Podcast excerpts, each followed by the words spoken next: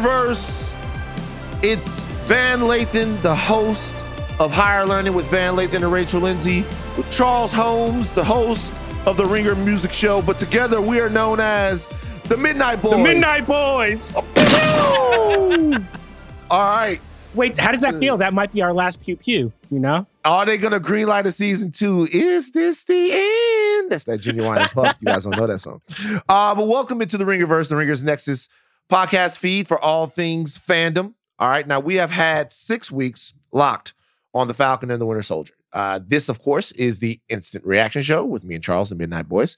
Tuesday, Mallory gives you all of the deeper dive information along with your mailbag questions, which she answers on that Tuesday show. So if you want those mailbag questions answered, you got to get them in to all of our socials Facebook and Twitter and Instagram. That's at Ringerverse. Charles, you were with Mallory this past Tuesday. It was a fantastic episode. How'd that feel? How'd it feel putting on your analysis pants rather than wearing your instant reaction pants? Oh man, the House of Mal. It was it was an honor, but it was more so an honor because Mal was not feeling very well. And to see her brain operating at such a high frequency when she's sick, I was just like, oh my gosh, like I'll if I was sick, I'm just like, I'm not even forming sentences. So it was literally like watching Jordan go off for the flu game. I was, oh man, Mal is a legend. She's she's amazing. And you were Scottie Pippen. How did she have to get intravenous IV of Gatorade? Is that was that a real story? Did he really did that really happen? That's so fake. I still I still am of the conspiracy theory that he just got he had a hung, hangover and he ate some bad pizza. But Right. yes, I was Scottie Pippen. And next week you're gonna be with Mal. You're gonna be at the house of Mal. How does how are you excited? I'm very excited. I'm very excited. uh, very excited. Speaking of guests, we're gonna have Shea Serrano on Sunday. We're gonna react to Mortal Kombat. All right, Mortal Kombat movie came out. I've seen the Mortal Kombat movie. If you want to know my thoughts on Mortal Kombat, then you got to come back Sunday.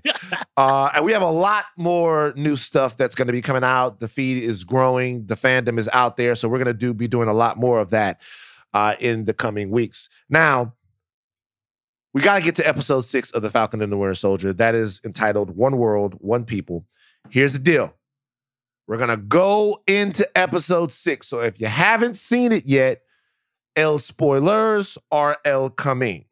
All right, we're going to give you some hot takes, all of that stuff, Midnight Boy style, pew pew. But the shooting from the hip is about to start now. So if you haven't watched the episode, go watch the episode and come on back. All right. With that said, 40 second recap starts now. Sam and his new cap suit fly into battle versus Batroc and the Flag Smashers at the GRC convention. John Walker and his new Costco cap shield show up for revenge, but in the heat of battle, he decides to save people instead. Sharon is then confirmed as a power broker, but she conceals her identity by killing Batroc and Carly, the only two characters who know that. With the fight now over, Sam convinces the GRC to change policy as the new country watches their Captain America takes center stage. Walker then suits up as U.S. agent. Bucky completes a to-do list of a man. Sam in an emotional scene pays homage to Isaiah Bradley, the first black Captain America. In the title sequence, the MCU confirms Sam as the new Captain America. In the post-credits, we see Sharon back in the government, but now doubling as a power broker. Made it. Oh, Steve, what's the time? Let's get the official time. 3756. Damn. Wow. Okay. Okay. Icy, Dad, icy. Dad, Daddy got it right. Dad, Happy learned how to 40 second recap. All right. Uh, Charles, initial reactions to this episode overall. This is the finale. We learn it all. The, the power broker is Sharon Carter. All the loose ends seemingly are tied up. What are your instant thoughts?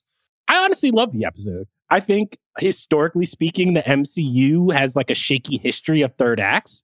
Um, but yeah, I thought I thought the finale did everything I wanted it to. Was it a little over earnest? Was it was it corny in areas? Yes. Do I have some issues with the cap suit? Maybe. But there were there was a moment in this in this episode where where I shed like one thug tear. It just rolled down my eye I did that too. we could I, I like and we'll talk about it later so i think like they stuck the landing and I, I honestly after watching it i was like damn they did it i was just amazed that they did it what about you how how, how are you feeling about the series finale the series finale just confirms that they turned Falcon into Captain America. The show was able to do that. They turned Falcon into Captain America. I said actually it was like last week's episode to where I felt like he really, really proved that he could be Captain America. But they were able to turn Falcon into Captain America in this episode in a very, very impressive way. So I enjoyed it for that. I don't think the suit really works. The suit doesn't work. I don't We, think we need the- to talk about it. I don't think the suit really works. Yeah. Let's put on uh on my Reynolds Woodcock or Tim Gunn hat for a second, man.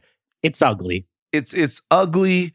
It doesn't look like something that he should be wearing. Like it doesn't like it, it looks a little it looks like a costume. And Marvel's It- done a great job. comic book accurate. It, it we'll give it that. oh, it's very comic book accurate. Mar- but Marvel's done a good job of making these battle suits look sort of tactical and not very costumey.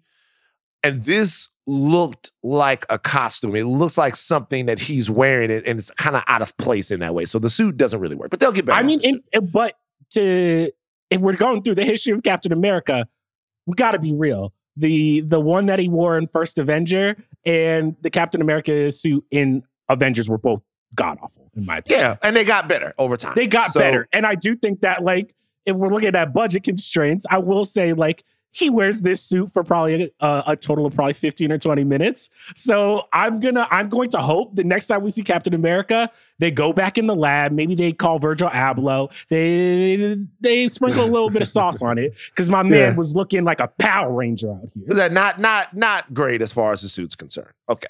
But I will say the episode itself worked for me. I always look at penultimate episodes as normally the best episodes of the season. Like normally the second to last episode. Game of Thrones did that for years. And then Game of Thrones did that with their actual entire show, where the second sh- the second to last season was much much better than the last season. So it's just difficult tying up loose ends and letting people breathe out at the end of a season. It's just something that that's difficult to do, especially for these big adventure pieces. So I liked the episode.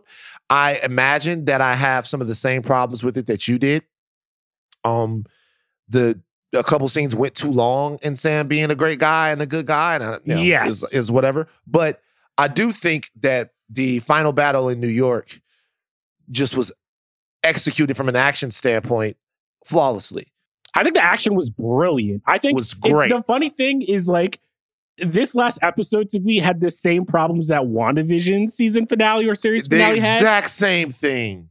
Where it's just like they do such a good episode. I mean, they do such a good job building up this emotional tension, making us care about the characters, and then they have to put on their goof hats and be like, "All right, now it's like the big set pieces, and and everybody's gonna have a big speech about what they're doing." And I'm like, "Oh man, guys, like, right. And, we and- could have cut this." And these Marvel television shows have to figure out a way to get that part of it right. To get it took this, the movies it took the movies a while to like fix their third act problems if we're being real I mean, yeah, to to a degree, but at the same time, I think that the TV shows move in a different pacing because they're episodic. So because they're episodic and you have to wait a week between getting them, some of the things that you do wrong might be a little bit more glaring than an entire if you're just sitting in the theater one time with your popcorn and you're still remembering a scene from a couple of scenes ago and you're still riding on a high. Movies have to hit less actual beats to get you out of there good than a TV show because you've been waiting a whole week and you've been building up anticipation. You've been posting on Twitter and all of that stuff like that.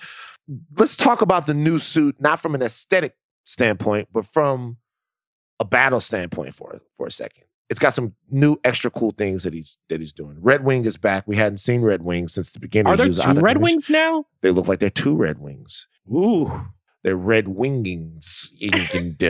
He's red wing. They're, they're red wings. You know, he's got some pro wings from back in the day. Those shoes that if you wore them on the bus, people will smack your mouth. Um, he's got a red wing. He's got a vibranium shield, and he's got like extra power. You see, he lifted that truck up and stuff like yeah that. Yeah, that's the wings new design it also seems like the force that kind of like propels him to fly is a little bit like more oomph and i do Yeah. think weirdly the suit doesn't look that bad in action as it does when Sam is standing still. When he's standing still, I'm like, this is goofy. When it's in action, you're like, all right, this is pretty cool. I see it. Right. In, ac- in action, though, it's because it's probably largely like CGI.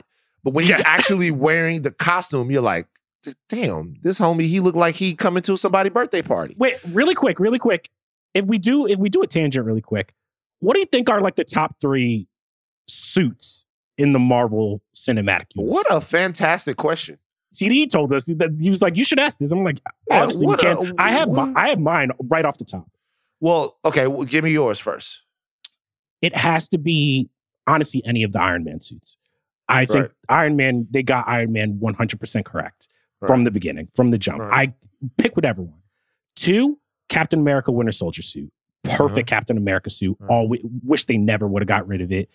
Third, it's a two way tie between Star Lord Who's good? and Black Panther because I think Okay. they they made Black Panther way cooler, look way cooler than he's ever looked in the comics. Okay, so my number one is Black Panther. I think they. He, I think he's. It's a perfect suit. Okay, Fair. My number two, because it was the the the difficulty was so high. To me, was Doctor Strange, because you're you're wilding. I, I tell I tell you why it's Doctor? Strange. Number two is Doctor Strange because it would have been so easy for Doctor Strange to look so crazy hokey, and he actually looks cool to me. Like Doctor Strange would be my number two. Hey, it's my You're the list, only baby. person in America who Hey, like guess what? stands for Doctor Strange, man. I love Doctor Strange. Okay, it's my list. I got Doctor Strange at two. I, I love it. Okay, I love fine, it. fine, fine. Fine. What's your number three? What's your number three, man?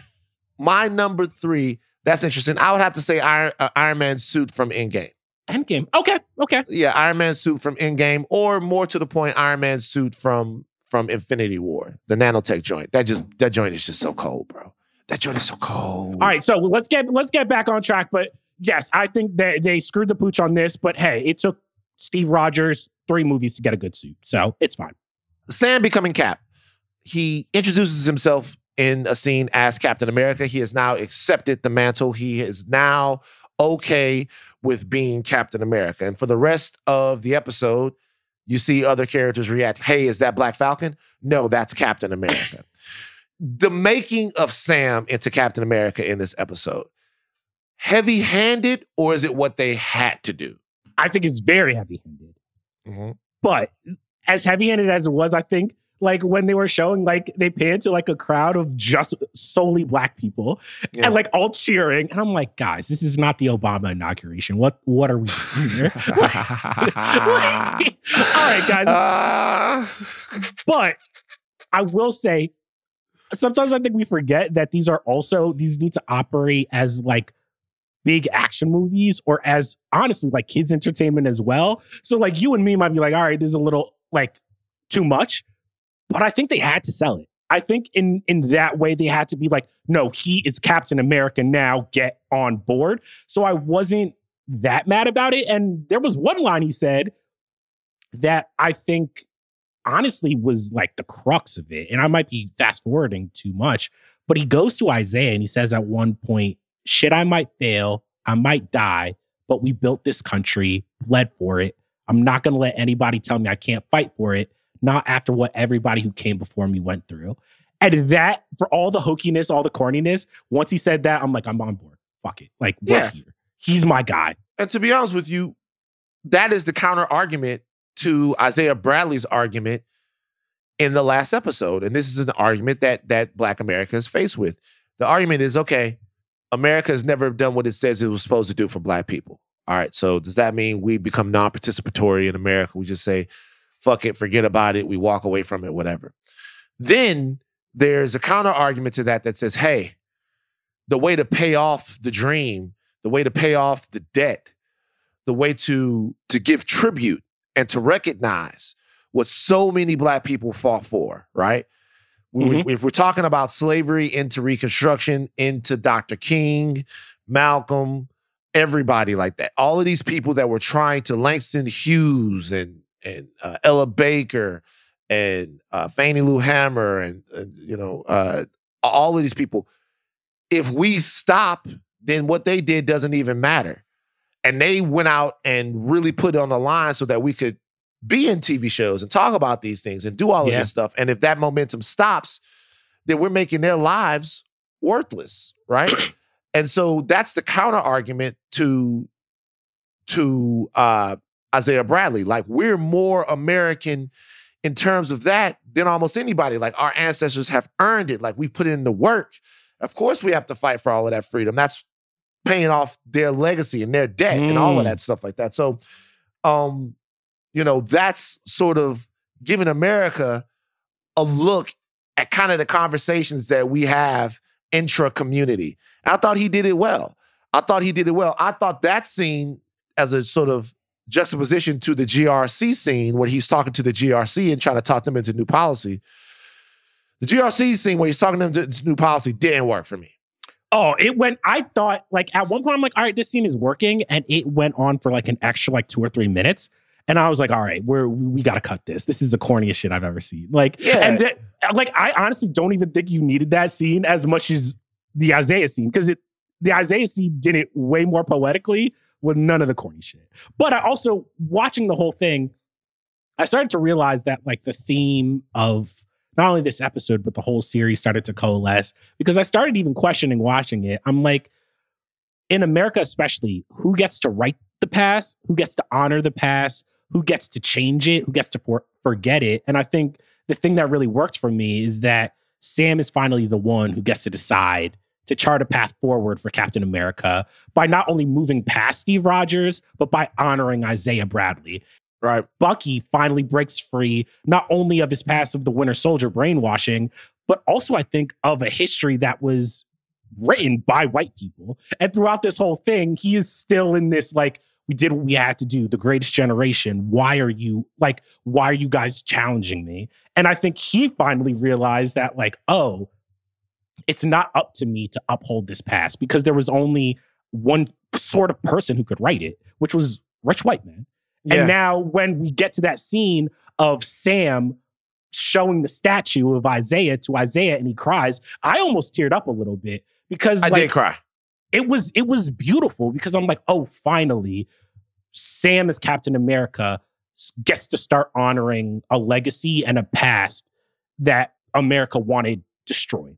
And I yeah. thought that was beautiful. So for me, very rarely in a show do you get to see somebody unerased. E- erasure is the most debilitating thing. People always and w- and look, more work gets done when nobody gets the credit. But when you have lived your life in genuine service, when you've lived your days in genuine, genuine service to man, and then not only do you get erased from that, but you get penalized for it. It is so debilitating and it is so destructive, not just to you, it makes you into a weapon because bitterness is almost as contagious as COVID. You give your bitter off to other people. You're bitter, so then you make them bitter. And so then they make somebody else bitter. And by the time you know it, there's a whole group of people who are embittered. And now they're living less full, free, and alive lives because they can't see past what's wrong, right?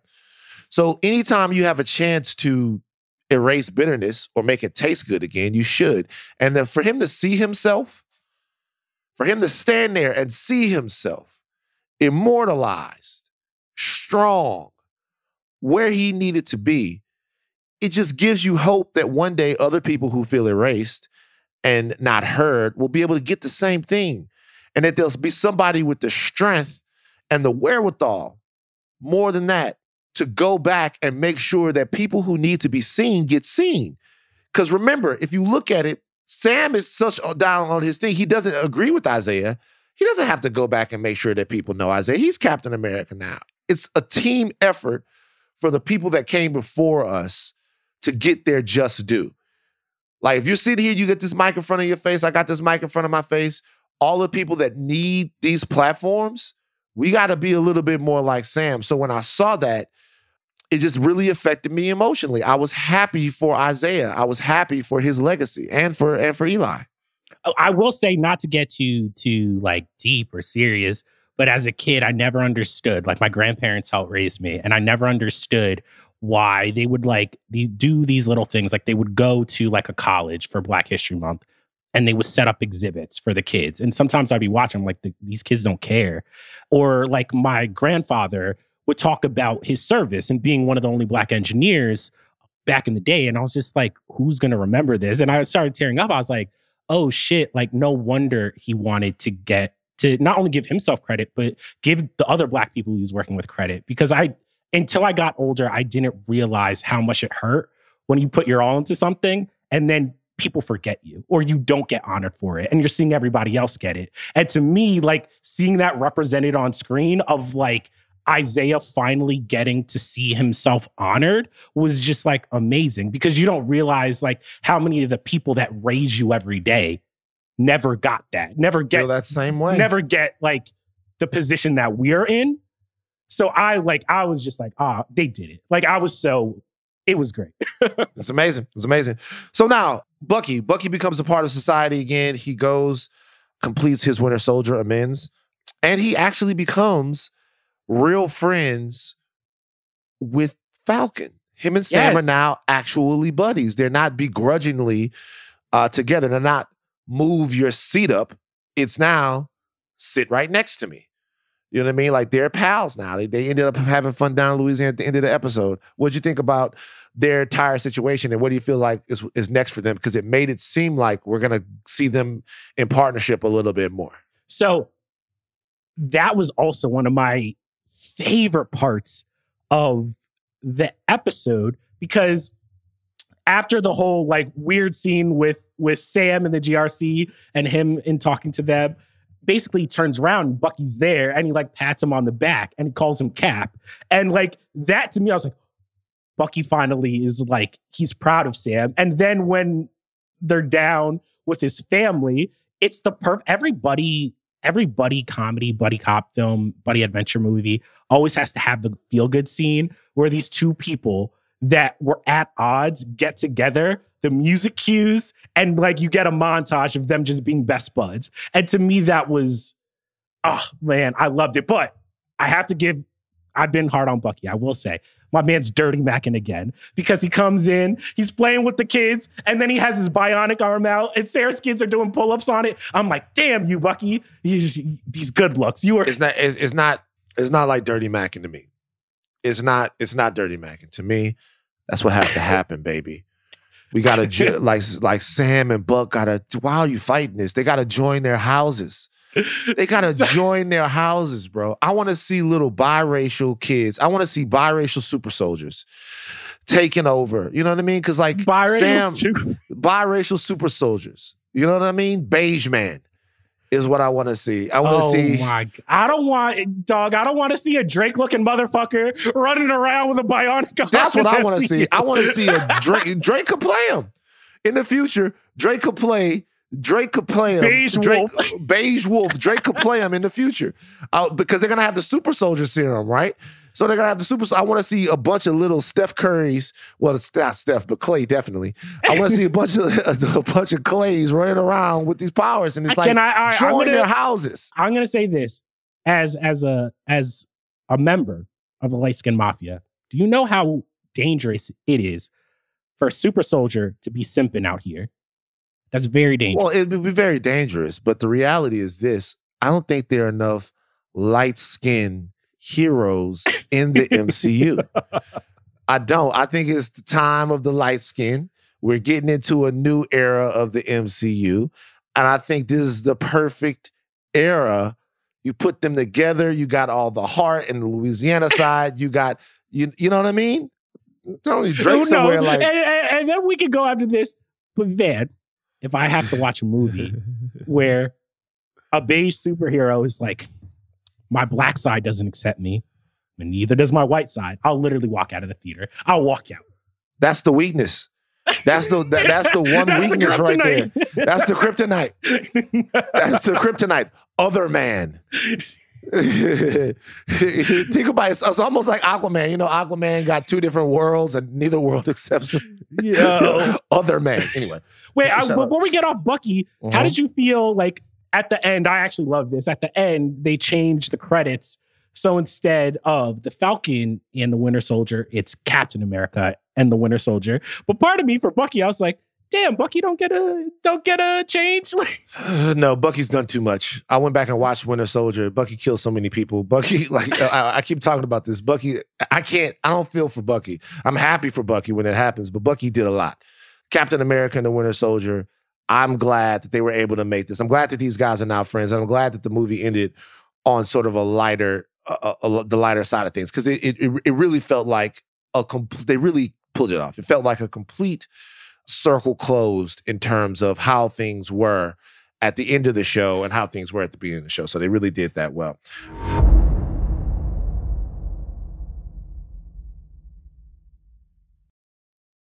Carly's character. For me, it felt like even though she was, you know, in this episode a ton, you know, she dies, she becomes a martyr, still something wasn't really realized about this character for me. I was expecting something a little bit more grandiose or maybe a little different from her. Did you buy her becoming a martyr? Did you buy the way they got rid of her? They they killed her. Marvel killed another villain. They love killing their villains. I don't know why they love killing their villains so much. What do you think about Carly in this episode? Um, I think I'm not in the I'm not the only one in this camp where I think the flag smashers were like the weakest part of the Falcon and the Winter Soldier throughout this whole run. And I think I didn't buy it. I didn't buy her becoming a martyr. I wasn't even sad when she died, to be honest with you. I wasn't either. Had no was, connection to the character. None. And I think the the biggest kind of like I think sin of this is because there was so many more interesting antagonists, whether that was Zemo, Contessa, US agent. I was just like, can we get them? Like, I honestly think if like if they were to rewrite this whole season, you could get rid of the flag smashers and this would be bumped up a whole nother star, a whole nother interesting.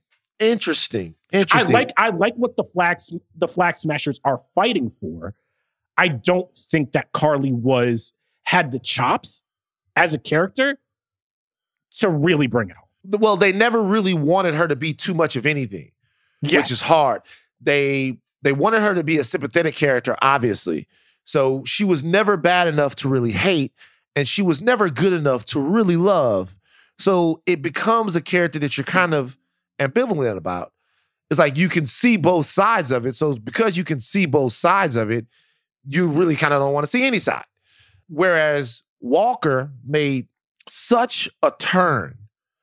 He made such a turn that it was easy to feel really, really strong feelings about the character. Now, I will feel, I do feel like they undid some of that with John Walker in this episode. And I don't know if that was even super artfully done. I think it was very inartfully done, like kind of how they undid John Walker's ba- Breaking Bad turn, as you put it, in this episode. Talk about him a little bit. Like, there's not much to talk about Carly. I mean, Zemo takes out her entire deal, so they almost don't exist anymore. But John Walker gets back on the right side of things in in this one.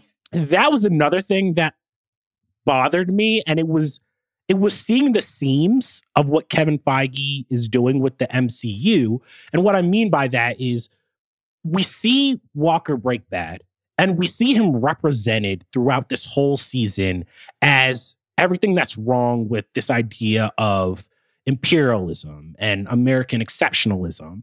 And he's built up as this character that's created by the government, this, this pure ideal of a soldier. And when he breaks bad, it really, really like coalesces a lot of the themes of the story.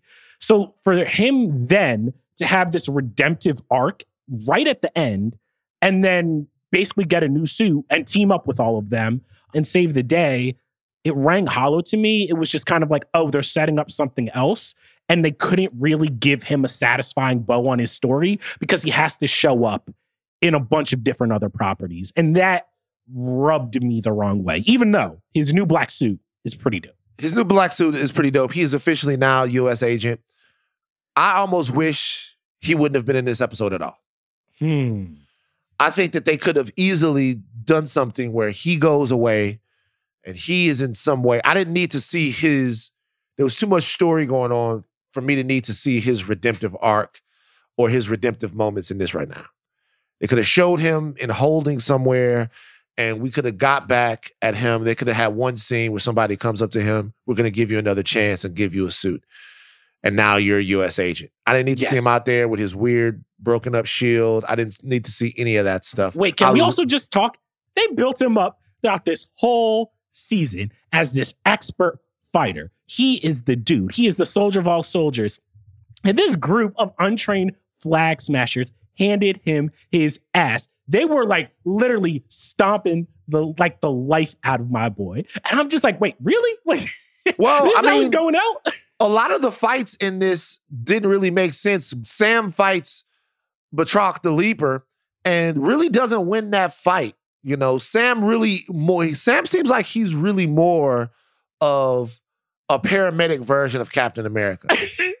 like he really in this this this in this episode, it shows this episode seemed to be the theme seemed to be that heroes save and not necessarily fight because saving people seemed to be a noble thing, more noble thing in this episode than actually fighting people. Because it's not like a bunch of fights are won by our heroes in this one. That's not really what happens, right? Whereas if you look at Endgame, Endgame was a fight that had to be won. It was a fight that could not be lost. Everything was on the line if they lost. They've gone away from that. And now it's about how we stop hurting each other, how the Hmm. GRC stops hurting each other, how Falcon and Sam and how everyone stops hurting each other. And now that the world has been saved, we have to figure out all how to get along in it. And that's kind of what you saw the heroes doing in this a little bit more. You saw the in this episode, you saw the killers kill and the heroes save because Sam didn't beat Batroc. Sam was uh, none of these He people. did not. I mean, he he held he, he held, held it own. down. Yeah, he But held I it down. will say, I will say for the set pieces for Sam that were like he's Captain America now, they did a very good job of showing everything that he can do that Steve Rogers couldn't. Like when he throws the shield out of the building, catches it in midair, like smashes through the helicopter. I was like, this is pretty like that was dope. cool. Like even when he la- he catches the cop, he lands on the bridge, and then like he makes like a shield with his wings. I'm like, I'm not gonna lie, this still looks good. I do think the fighting didn't live up to what I want because he's not kicking anybody's ass. But like the stunts, I was like, oh, this No, and, and and he's not super super powered, so maybe hand to hand combat is not going to be his thing. But he's obviously an incredibly capable superhero and a very worthy Captain America in doing it the way that that he's done it. Back to Walker real quick. Everybody's just boys. Remember the scene in yeah, I think it was uh I think it was Civil War where he goes, I remember you. You used to put newspaper in your shoes or something like that. And then Sam goes, So we just all cool now? You know what I mean? It's kind of the same thing. exactly Walker the same. just had tried to kill them. He had just tried to, and everybody's just boys again. when when Bucky turns to him, like Walker like quotes some like Lincoln quote, and like Bucky's like, Lincoln, really? I was just like, wait, they're friends now? You just saw this man kill someone in broad day. Y'all were like, we're stealing the shield from him. Sam breaks his arm, and now they're all like buddy buddy. I was just like, all right, guys, like, come on, we could have done this a little bit more artfully. Yeah, no, I get it. But look, he's he's with Val at the end. He's now U.S. agent. Don't know where U.S. agent is gonna go now. I didn't see them really set up the Thunderbolts as they uh as I thought that they were going to. So I don't. There's not. They didn't give us a real blueprint for where the for where they're going next. And part of that is in the reveal that Sharon Carter was actually the power broker. Guys, we WandaVisioned ourselves again. We did it to ourselves again. Marvel fans, we have got to stop flogging ourselves. We're engaged in, in self harm around the theories to these shows.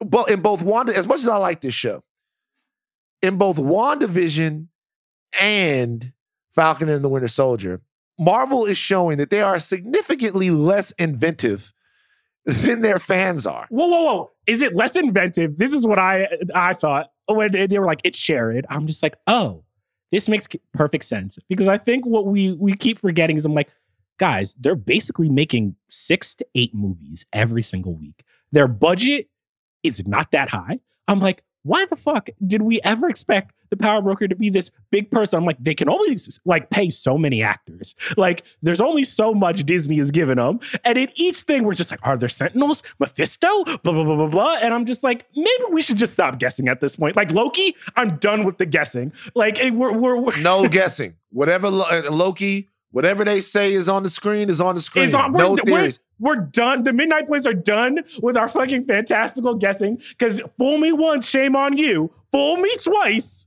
Come on now. I had it as the Mandarin, Isaiah Bradley. You had it as fucking Jekyll. Like we were going over fucking board. And by the way, let's leave Mephisto alone. All right. We we like Lil Nas X. We dancing with the devil too much. Like, let's leave Mephisto alone. Everybody's like Mephisto. And I, I will say, I'm instituting a, a Midnight Boys rule. I'm never bringing up the mutants again until I get an X Men trailer. I'm never bringing up the mutants ever again. The biggest thing about the mutants were, was Madripoor. So Madripoor lets you know that the mutants are kind of kind of. It's kind of almost like when they brought in Wakanda in Age of Ultron, and they introduced the vibranium. They brought in Wakanda in Age of Ultron. They they introduced the vibranium, and you're like, okay, you know that Black Panther is coming. So it, you know, we we really riled ourselves up when they were telling us that it was Sharon the entire the entire time. time, and we didn't wait. But is it Sharon? This is this is the one moment where I'm like, is it Sharon? because we, we get go. a sti- we get a stinger where basically she gets at the end, uh, to his word, Sam gets her a pardon. She's in front of this big committee. She gets her job back at Shield. She walks out. She calls someone, and she's basically like, "Hey." We back in business. We got everything. And I'm like, who is is she calling the real power broker? Like, does she work for the power broker? Like, who is she calling? Nick Fury. I was gonna say Contessa. I think it's Nick Fury. Interesting. Because because because I think I don't know who I don't know how Nick Fury is getting funded right now, being that he's really not a government operative anymore. He's kind of working with with different people. It could be Contessa, but I think that she's still I think she's still working with Nick Fury. I think that Nick Fury is kind of off grid or whatever, and he's gonna need a lot of stuff to get whatever he is done that he needs to get done. And I think that's who she called. I think that's who she called. So here's what here's what Nate Moore said at Marvel. Okay. He's the executive producer of this and a bunch of other stuff. He said, "quote Whenever we talked about Valentina, even in the writer's room, she was sort of a more acerbic, funnier, but darker Nick Fury. Someone who knows her secrets, who's not afraid to operate in the moral gray area, but maybe who isn't as inherently altruistic. And that is exactly how Sharon is moving as well. And we get a scene where Contessa, basically Zemo's butler, kills the rest of the Flag Smashers. And Contessa's just like, was that me? Might have been. Who knows? So if we're talking about the two kind of evil, maybe not gray area characters that we are introduced to, Contessa and Sharon Carter, it seems like they might be working together. That's maybe. I still say it's Fury because Fury's gang is just so loyal to him. Like anyone who's ever worked under Nick Fury, so loyal then to why, him. Then why did Fury leave leave uh, Sharon out there in the cold? Well, I don't know if Fury left Shannon out there in the cold. Ooh, maybe not. I think he we, we were made to think that he left Sharon out there in the cold, but I don't know that he necessarily left Sharon out there in the cold. I think that you know Nick is operating in a very specific way. He might need eyes on the ground, and he might need to have somebody that's very powerful in the world's most dangerous city, so he knows what's going on. And he also, so he can do one thing, one thing that she always did in this episode, which is keep Sam and Buck safe because even though she was the power broker, in this episode, she all in this series, shall I say, she always kept them safe. She always mm. popped up whenever they needed her. There obviously is something for whoever she's working with that wants to keep those OG sort of guys upright. Because if not, you know what I mean? Why would she be doing some of the things? I will say doing? this: Spellman told EW that basically this series is greenlighting a bunch of other series. We know that there's going to be a Secret Invasion. Emilia Clarke, shout out, she's in it now uh, from Game of Thrones. Here's my thought: Is Nick Fury trying to amass an army for the invasion that he thinks is already coming or already there with the Skrulls on Earth? And I think one of the reasons he might need to keep Bucky and Sam safe is that technically there's not Avengers anymore. A bunch of the heroes are off. like are off wherever they are. So is he potentially trying to not only make more super soldiers to battle the Skrulls, but is he also trying to like keep like an Avengers little contingent there whenever the Skrulls make their final move? That's maybe what I'm thinking. Might be. It, it might be, but he's cool with the Skrulls though right now, is he not? He's like he's like down with the Skrulls. No, he's, like down this- with two Skrulls that like went off a little bit. went and- off and- a little bit and and, Skrulls. and and in the comic books, the Skrulls are not like a monolith. There's like They're good not. Skrulls There's, there's and good there's Skrulls, like and evil Skrulls. and then there's evil Skrulls, right? So he, they, they're, they're definitely not. Or it might be Kree Skrull War, but we that's another. Could be Kree Skull Roar, Kree Skull Roar, Kree Skull Roar. Are you okay? Kree Skull. What's going on? What's going on? Kree Scroll War. Crazy. Oh, I, I do want to come back to one thing. When John Walker arrives to attack Karli, and she says, "This is this is one of the most ham-handed things that they did in the episode." she goes, uh, I didn't mean to kill him. I only mean to kill people that didn't matter. And John and John goes, Are you saying Lemar's life didn't matter? And I'm thinking, okay. I'm Here not gonna go. lie, that Karli line was a bar though. I, I It's like Black Lives Matter. It's like, yeah, John Walker. That actually, for a lot of people, is going to be John Walker's good turn because he's essentially at that point fighting on the side of Black Lives Matter. He's fighting for the life. I'm serious. He became, Van he became, he became Van. in that situation. He was like Patrisse Cullors. He's gonna buy four houses around the world after this. You know what I mean? like he Steve stopped the recording. This man, this man is off the off the reservation. Oh my god. Nah, god. John Walker. John Walker gonna get $90 million donated to him. It's just jokes, everybody. I'm just it's just jokes. Next Love thing you're Patrisse. gonna say, John Walker is gonna have DeRay's little blue vest on. Like, come on. That man. would be dope. That's what they should have made his. Shout out to my man DeRay McKesson. They should they should have made him his suit could have been the blue vest. Some bulletproof blue vest. You know what I mean? So shout out to shout out to DeRay. Love love everything that everybody's doing, just playing around. So so yeah, I, I guess now the question is, and we have to do this because this is how society is now. Was this show a better show than WandaVision? I mean, we we got a lot of political stuff in this show. By the way, for for everyone who doesn't like the pol- political stuff in this show, okay. So when Sam is talking with the GRC, there are myriad different political subplots that you could argue that he's talking about. You could argue he's talking about Israel and Palestine. You can argue that he's talking about refugee rights. You could argue that he's talking about so many different things that are heavy, real political issues in the world that we live in right now. You could argue that up and down. I guess my thing is Captain America is maybe the most political of cartoon characters. like, Absolutely. uh, Ca- of his heroes. best movie, Captain America: Winter Soldier, is nothing but about politics. Right. And The whole thing. Ca- Captain America, the character himself, started off to fight Hitler. So inherent in the Captain America uh, mythos is politics. So there's a lot of politics in this episode. Even the line, hey, that's Black Falcon. No, no, no, that's Captain America. There's a political message even there. Like, don't make him the black something. yes. Make him Captain America. You know what I mean? So, so there's a there's a political message there. Like we're as American as anyone else. So this stuff is layered throughout it all. So forget about all that. Just on its merit. Forget about whether or not we cry, whether or not we can relate. Was this a better six show run than WandaVision was? Is this I think better so. than WandaVision? I think this. I this is think. better than WandaVision. I think Falcon and the Winter Soldier is a more effective TV show than WandaVision. I think that at the end of the day, the character journeys, I cared about it more. The stakes seemed higher. Like this will have more ramifications for the whole MCU than I think WandaVision will have. What I respected about the Falcon and the Winter Soldier is by the end of episode six, everybody's irrevocably changed. There's like the surface level, like Falcon is now Captain America, but you see somebody like Isaiah Bradley finally turning from being bitter to to crying and realizing that he's being honored. Like there's everyone is changed irrevocably. And the thing that I think I dislike probably most about WandaVision is that basically by the end of it, everyone's gone, Vision's gone, the kids who knows where they are, the whole city is is in despair and she just leaves. And even the Quicksilver reveal is played for jokes. And that to me was like, I was like, oh, man, they didn't stick the landing as much. And I do enjoy that the Falcon and the Winter Soldier, there's going to be ramifications for the rest of these TV shows, the rest of these movies. And I think that was actually a bold choice. So, but what do you think? Am I am I crazy? Am I being a hater? No. I think that if I'm forced to choose, this show ended up being better than WandaVision.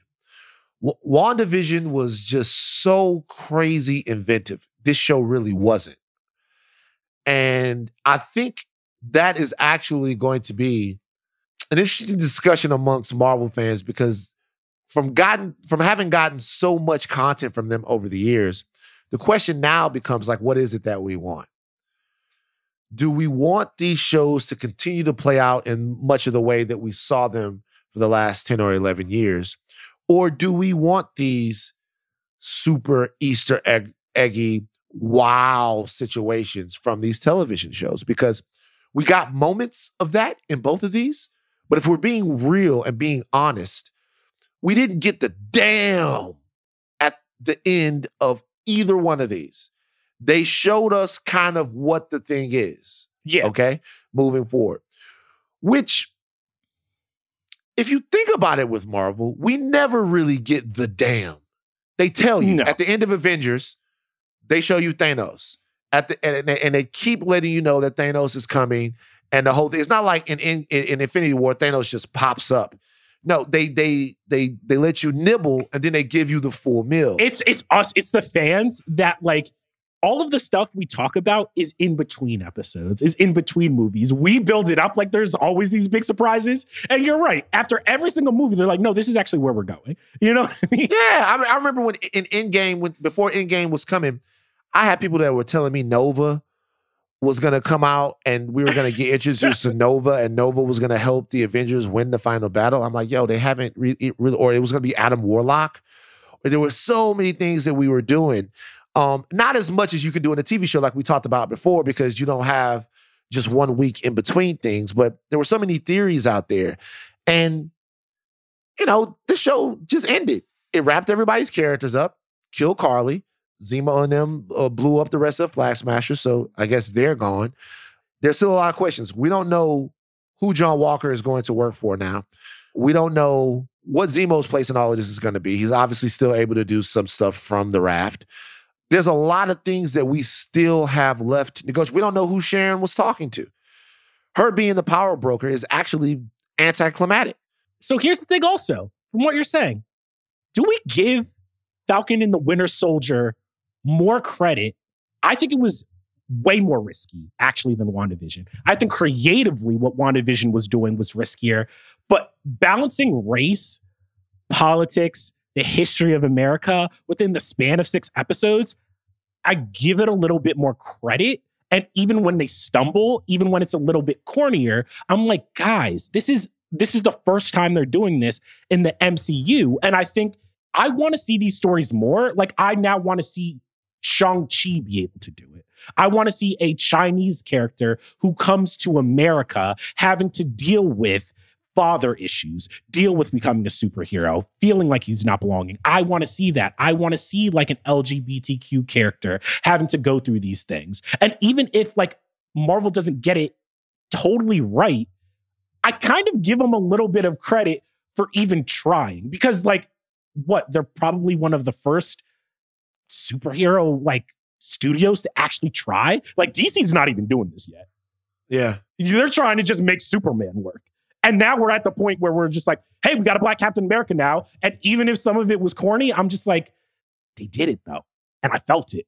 They did it though. You think Sam and Buck could have their own show moving forward even more than this? Do, do you want to see multiple seasons of The Falcon and the Winter Soldier, Captain America and the Winter Soldier? I don't want them to have a show. I think they deserve a movie now. I think Captain America and the Winter Soldier should be a movie. I think they Okay. So it goes so it moves on now. We add this to the Captain America franchise. Just gotta be honest with everyone. The Captain America franchise to me is the premier solo hero franchise Yes. of the Marvel Universe. So there is huge shoes to fill moving on as Captain America. Huge shoes to fill. But I will say this as a TV show, I thought it was very good that they made this a TV show because this journey, I don't know if I would have wanted it to be a two and a half hour racial journey on the big screen. I wanted them to get all that shit out for the TV show. Like, racial journey. you want to know who can direct a really good uh, Black Captain America movie? Who? I'm thinking my man F. Gary Gray. F. Gary Gray. Yeah, I love F. Gary Gray.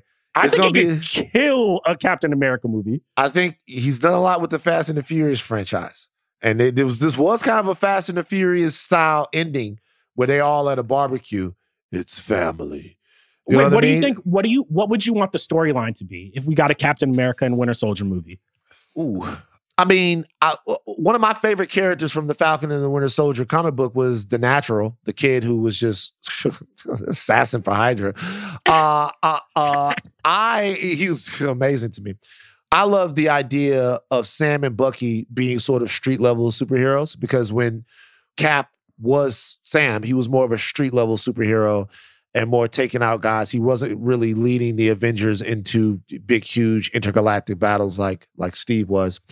So I, you know, I like to see how they connect more of being street level heroes and, and dealing with guys like that to the larger scope of the MCU. But thinking about a villain right now is tough because Captain America doesn't have a very good rogues gallery. No, Not at all. So I'd, I'd have to think about it.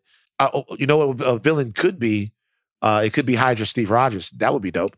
Uh, but no, who, who would your villain be? I'm thinking we call it Captain America: Secret Avengers. We get Captain America, the Winter Soldier, Hawkeye, Black Widow. Maybe throw one or two more in there, and we have them go up against Zemo's Thunderbolts. That's That will what- work. That's, That's what I kind of want great. That's a great, great fucking movie. because I don't because what I want I want as a street level character I would rather have Sam lead like a kind of like street level Avengers team that are kind of like spies, kind of like aren't afraid to get their hands dirty. And that leaves it open for them to maybe do like a Young Avengers, do whatever, but keep like maybe the Captain America franchise because they did it with Civil War. Like by Civil War, that's an Avengers. So keep it going. Give us the Secret Avengers, Dark Avengers, whatever you want to call it. That's what I'm going. I'm with you. That's actually a great idea. That's a great idea. Okay, guys, look, the Falcon and Soldier is done, but you know it's not done? Guys, the Midnight Boys. We are here to stay. Whoa, we're back. The, the Midnight Yes. Boys are coming every week. We really appreciate the audience and the way Ooh. the community has grown and how you guys have interacted with us on Twitter, on Facebook, on Instagram. Everybody who's following the Ringerverse, the Ring, the, the Midnight Boys are going to be here every single week. Next Friday, we're going to do the entire season recap of Invincible, another show that is like in the middle of their narrative and just taking off even even more so, even though it's only got one episode left. Invincible is a fantastic show, and we'll talk all about that next week. And then we're going to be gearing up to move us towards Loki in June. We're going to have some cool episodes to come in between the time that there is no MCU show on Disney Plus to talk about, but there's going to be plenty of other stuff that the Midnight Boys are going to be able to deal Can we let's let's peel it back real quick Just peel it back. for for the listeners. They don't know. I think I think they think, man, the Midnight Boys was just an idea that that was crystallized, that just happened. But no, it was chemistry. Our journey was almost like Sam and Bucky's. We were put together. same thing. It was literally the same thing. We're put together, and then all of a sudden, before you know it, somebody's throwing the shield and somebody's catching it, blocking, boom. You know what I mean? Whipping it back on, and then we challenge each other. We challenge each other to be better for all of the people out there. Yeah, I'm definitely Bucky, right? My skin tone would say that I'm Bucky. I will say though, my journey as Bucky, you know, I came in here, I came hot. I was the winter soldier. I had no emotions. I was just firing from the hip. Everybody Right. hated me. They're like, get him off. But then shortly after that, I went to therapy. Everybody was like, "Oh man, we're learning. We're learning who this kid is." I was I was scratching off names in my book, and now I'm no longer the Winter Soldier. I'm the Beige Wolf, and I will be here every week, Beige Wolf. Uh, that's who you are. And by the way, that's what you're doing. You were coming out and you were just killing everything. killing everybody. Everybody's about, hey, boom. Hey, I like this. Boom, boom, boom. You're killing everybody, but now you're the Beige Wolf. Get you a medal Coke Baby Chuck is now Beige Wolf. And I think I want to thank all the listeners, you know, because like they stuck with us, they rode with us. You know what I'm saying? They were here from the beginning. And, and I appreciate even if you yelled at us a little bit, they were you, and everybody was saying, you guys are called the Midnight Boys. Y'all Right. should come out earlier. I'm like, give Steve some credit. Give our producer some credit for all the work Yeah. he does, all right? Yeah, we're out here. We're we're the we're the midnight boys. I don't care what you guys say. I got an outro for you, Van. Can I give you can I give you my outro? But wait, we have to do some business real quick. Business before the outro. Just like gotta let people know. There's more Ringerverse content coming this Sunday. Me and Shea Serrano are going to do Mortal Kombat. You got Mallory's deep dive on Tuesday with a very, very special guest. Follow us at Ringerverse, IG and Twitter. Follow and share the show. Charles, give me the outro. Villains, stop the plotting and the evil ploys. We came to save the day. It's the Midnight Boys. we out.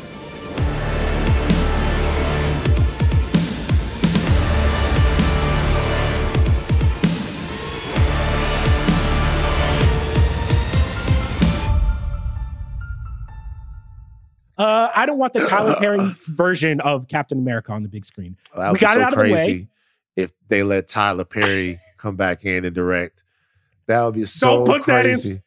No, that would be, bro. I'm I'm fucking with that. Let Tyler Perry direct uh, Captain America and the Winter Soldier.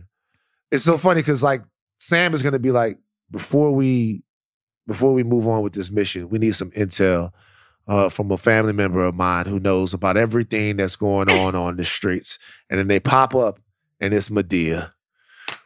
And Madea is and Van, the what is wise, wise What is- old Madea. You want you want Champagne Poppy as a super soldier?